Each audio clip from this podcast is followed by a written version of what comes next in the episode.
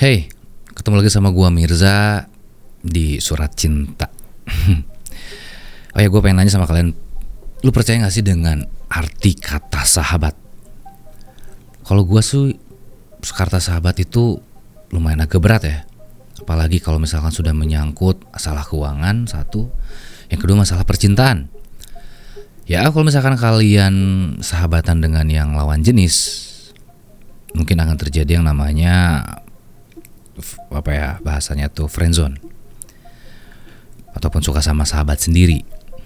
Kalau misalkan kalian sahabatan dengan yang ya misalkan cowok sama cowok cewek sama cewek gitu terkadang kita nggak bisa terlalu percaya banget sih karena masalah percintaan ini apa yang jadi selera kita bisa mungkin jadi selera sahabat kita. Nah di episode kali ini gue kedatangan surat cinta yang berhubungan dengan sahabat jadi dia ini namanya Ica nih. Ica ini asal Bandung ya. Kita langsung bacain aja ya uh, si surat cintanya. Halo, nama aku Ica. Aku perempuan asal Bandung. Aku pengen banget curhat sama Kak Mirza. Tentang kisah aku yang bisa dibilang nyakitin banget. Tapi agak lucu juga. Karena kisah aku ini hubungannya sama sahabat aku sendiri. Jadi dulu tuh aku punya sahabat cewek ya. Sebut saja dia Emi, sahabat deket banget. Kita emang ke mana-mana selalu bareng, jalan bareng, dan Ica ini udah nganggep seperti saudara sendiri. Singkat cerita, dulu tuh aku mau jalan sama pacar aku yang baru. Eh, tiba-tiba teman aku ini datang ke kosan. Ya udah, karena aku nggak enak ninggalin dia sendiri, aku ajaklah dia makan sekalian jalan. Jadi mereka nih jalan bertiga ya. Sekalian aku mau ngenalin sama dia pacar barunya. Udah kita makan sambil nongkrong di salah satu kafe di daerah Gor Saparua, Bandung. Awalnya sih biasa aja. Biasa aku kenalin temen aku sama pacar baru aku ini ngobrol-ngobrol sampai larut malam. Ya karena emang cuaca Bandung itu dingin dan Ica ini sampai bulak-balik kamar mandi. Pas aku balik dari kamar mandi, aku agak sedikit kaget ya. Yang tadinya teman aku duduknya seberangan sama pacar aku, tiba-tiba kok jadi sebelahan. Aku nggak ada curiga apa pun. Ya berpikiran mana mungkin sih teman sendiri aneh-aneh. Tapi posisinya itu mereka lagi sama-sama pegang HP. Ya aku masih berpikir positif aja. Tapi kok posisi kepala mereka semakin dekat. Seolah-olah mereka sedang bertukar nomor HP. Tapi ya nggak apa-apa ya, mungkin mereka hanya ingin berteman. Karena waktu udah larut malam, ya udah kita pulang. Dan teman aku itu memang dia mau nginep di kosan aku. Jadi kita pulang diantar barengan sama pacar aku. Dan besoknya temannya teman aku ini pulang. Selang satu minggu tiba-tiba teman aku itu datang lagi ke kosan aku mau menginap lagi di kosan. Alasannya besok dia ini mau keundangan sama temannya dia itu memang kalau ada acara yang memang di kota Bandung pasti selalu nginap di kosan aku. Karena rumah dia itu cukup jauh, tepatnya di Kabupaten Bandung. Dan habis itu tiba-tiba besoknya dia berangkat siang ke acara undangan nikahan temennya. Tanpa rasa curiga sedikit pun sama dia, karena komunikasi aku dengan pacarku itu lancar-lancar aja. Tapi setelah beberapa minggu, tiba-tiba sikap pacarku berubah. Entah kenapa dia tiba-tiba menjauh. Aku masih berpikir positif. Mungkin dia lagi sibuk tesis. Biar cepat beres kuliah S2-nya. Kebetulan kampus dia itu dengan kosan aku memang dekat. Jadi memang dia kalau udah beres kuliah suka mampir atau sekedar membelikan aku makanan. Sebulan setelah acara dia keundangan itu, ketemulah aku sama teman aku yang bernama Mia. Karena kesibukan kerja kita masing-masing, memang kita ini jarang ketemu. Mia juga sama-sama kenal sama Tiara karena mereka dulunya satu kampus di sekolah. Kangen kan? Udah lama gak ketemu. Kita ngobrol-ngobrol panjang lebar. Tiba-tiba Mia bahas tentang si Tiara. Dan nyelotelah si Mia ini. Eh, tau nggak? Si Tiara sekarang pacarnya Koko-Koko loh. Malahan si Tiara cerita juga waktu itu dia diajakin ke nikahan temennya si Koko itu dan pulangnya ke hotel. Hah? Sambut aku seriusan nih. Kok aku jadi kepikir pacar aku itu? Aku belum cerita pacar aku itu memang orang Chinese. Aku panggilnya itu Koko. Sekarang pikiran aku udah negatif. Ini pasti nggak beres. Aku selidiki lah, terus aku tanya-tanya juga sama Mia.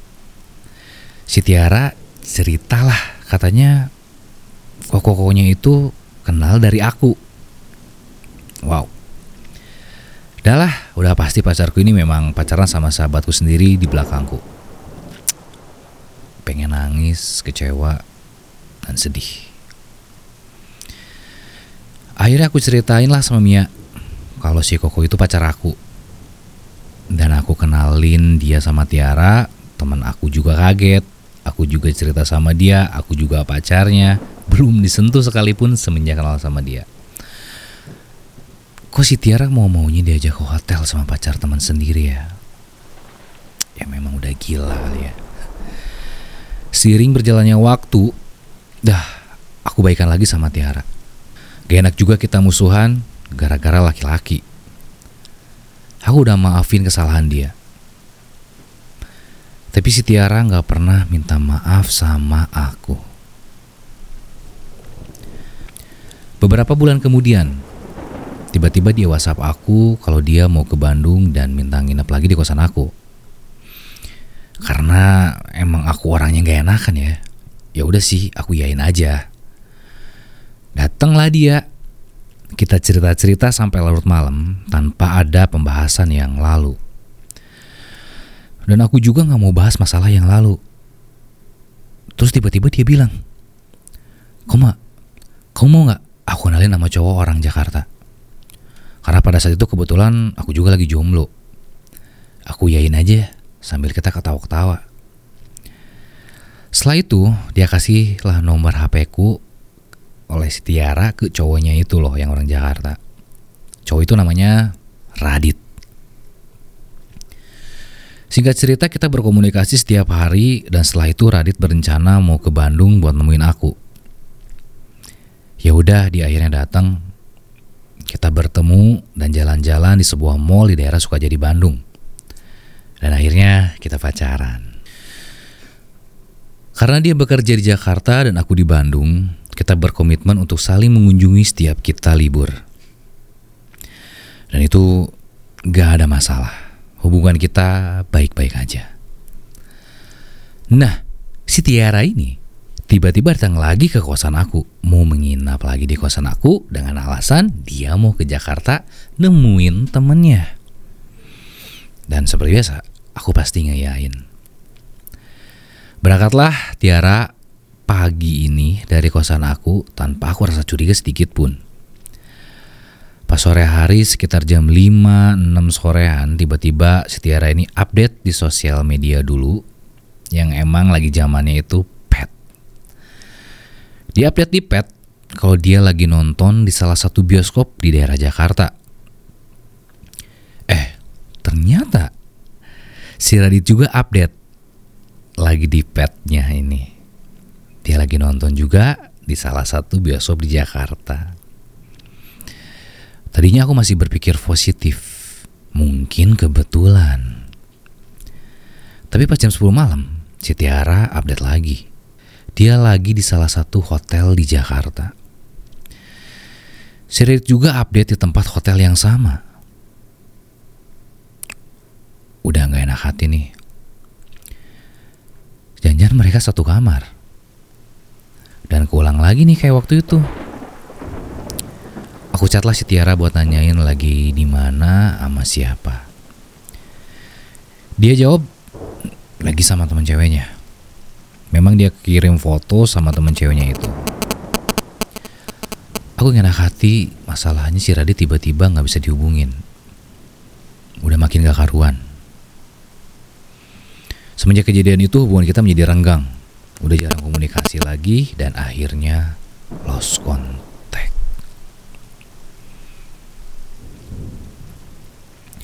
Setelah enam bulan kemudian, entah ada angin apa, kita mulai komunikasi kembali, tapi hanya sebatas teman. Aku korek-korek lagi lah sama Radit. Aku tanya-tanya tentang kejadian yang dulu, akhirnya dia bercerita kalau memang benar waktu itu dia memang sama Radit. Kita ketawa aja. Meskipun agak kesel juga sama si Tiara ini. Aku itu punya satu sahabat cowok yang udah aku anggap sebagai kakak sendiri.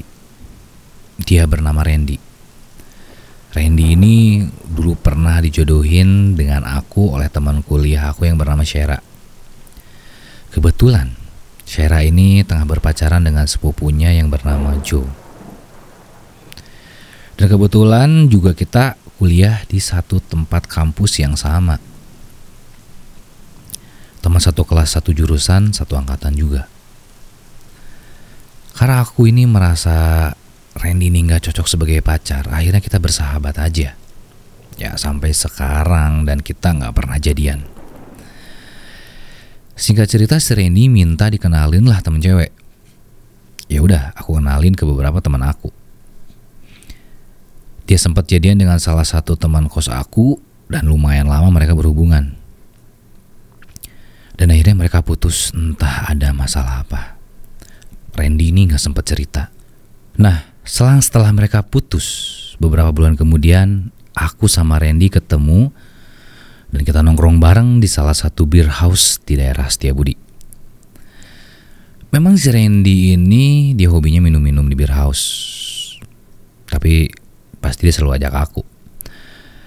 Karena memang kita sangat dekat dan dia pun mengenalkan salah satu teman kuliahnya yang bernama Adrian. Adrian ini orangnya baik-baik. Beda sama Randy. Akhirnya aku deket sama Adrian ini.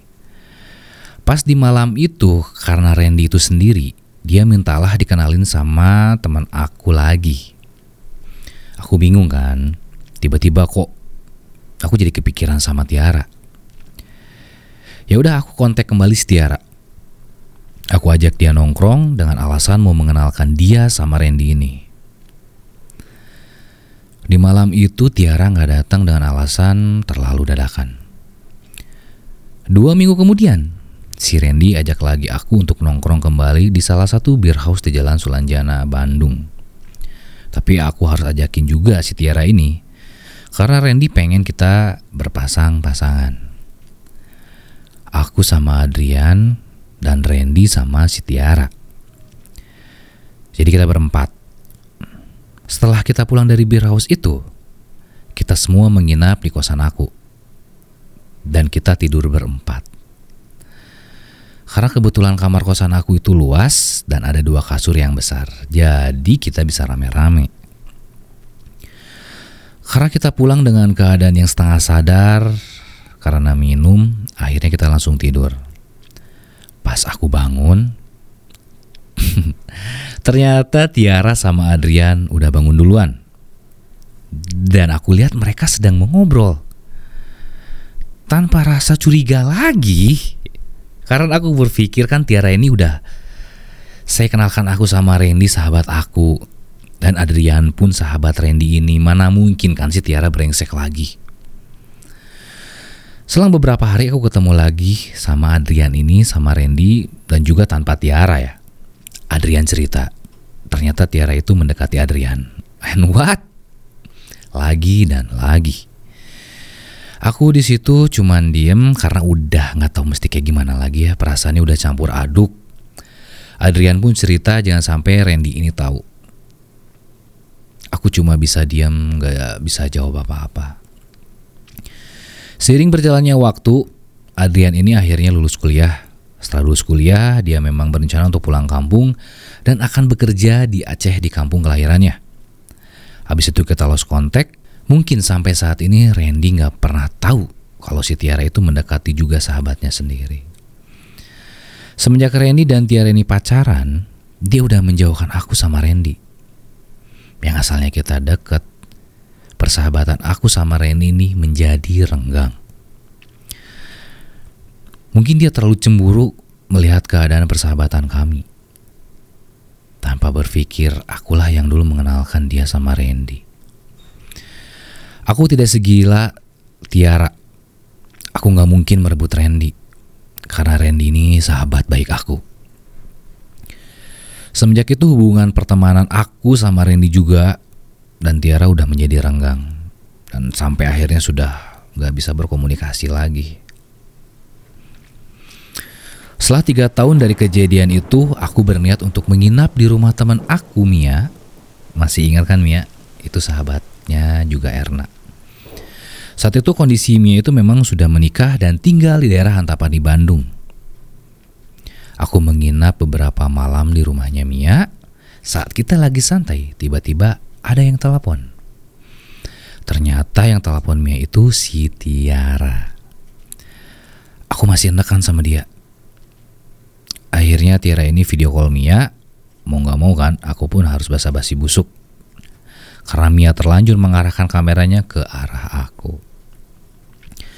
Tiba-tiba si Tiara ini celetuklah cerita kalau dia ini mau nikah. Ya udah, aku kasih selamat. Aku pikir dia itu mau menikah sama teman aku si Randy ini. Ternyata dia mau nikah sama yang namanya David. Aku sama Mia langsung diam dan kaget. David ini adalah mantan aku yang dulu juga. Dulu aku dikenalin sama David ini, ya sama Mia juga. Setelah video callnya ditutup, kita ngobrolin Tiara. Aku sama Mia membicarakan si Tiara ini dan memang mungkin karakter Tiara ini memang begitu. Pas kita lagi cerita sama Mia, Tiba dia bilang ternyata Setia ini pernah deketin juga suami Mia. Dan mereka sudah bertukar nomor HP lewat Facebook. Sampai Mia ini bertengkar hebat dengan suaminya. Wow. Aku di situ cuma bisa mengelus dada dengan kelakuan si Tiara ini. Dan begitu aja sih kakak Mirza tentang cerita aku yang punya sahabat seorang pengkhianat. Oh, lumayan gimana ya? Aku jadi lebih punya kesimpulan ya kalau ini memang sepertinya kok bukan sahabat, tapi melainkan dia hanya sebagai parasit, teman yang menjadi seorang parasit. Karena pada dasarnya kalau seorang sahabat itu seharusnya dia lebih kayak mengerti perasaan kita satu sama lain ya. Dan apalagi ini masalahnya adalah masalah percintaan yang seharusnya dia ini mendukung dan mungkin sampai nanti di pernikahan kita dia ini bisa menjadi pendamping kita, menjadi salah satu tempat curhat kita yang paling terbaik. Dan kita bisa kesimpulkan bahwa kita harus bisa bedakan antara mana sahabat dan mana teman. Semoga Ica ini bisa menjadi pribadi yang lebih kuat dan semoga aja si Ica ini tuh gak trauma lagi untuk menjalin yang namanya sebuah persahabatan. Karena kita harus bisa membedakan mana sahabat dan mana teman, apalagi mana yang namanya parasit. Oke, sebagai penutupan, gue juga punya quotes untuk kasus kejadian seperti ini. Gue kasih judul "Kamu untuk Sahabatku". Setiap hari, Aku ceritakan kisah manis kita ke sahabatku. Aku ungkapkan rasa sayangku dan cita-cita mulia kita ke sahabatku juga. Tapi layaknya dongeng diceritakan setiap malam sebelum tidur, malah membuat sahabatku menyukaimu. Seakan aku tidak pernah ada. Dan aku sadar, aku punya sahabat buruk yang menikung kamu di hadapanku. Tapi yang lebih bajingan lagi, Kamu yang terima dia layaknya pangeran yang selamatkan Tuan Putri dari mimpi buruknya. Sekian surat cinta Mirza, sampai ketemu lagi di episode selanjutnya.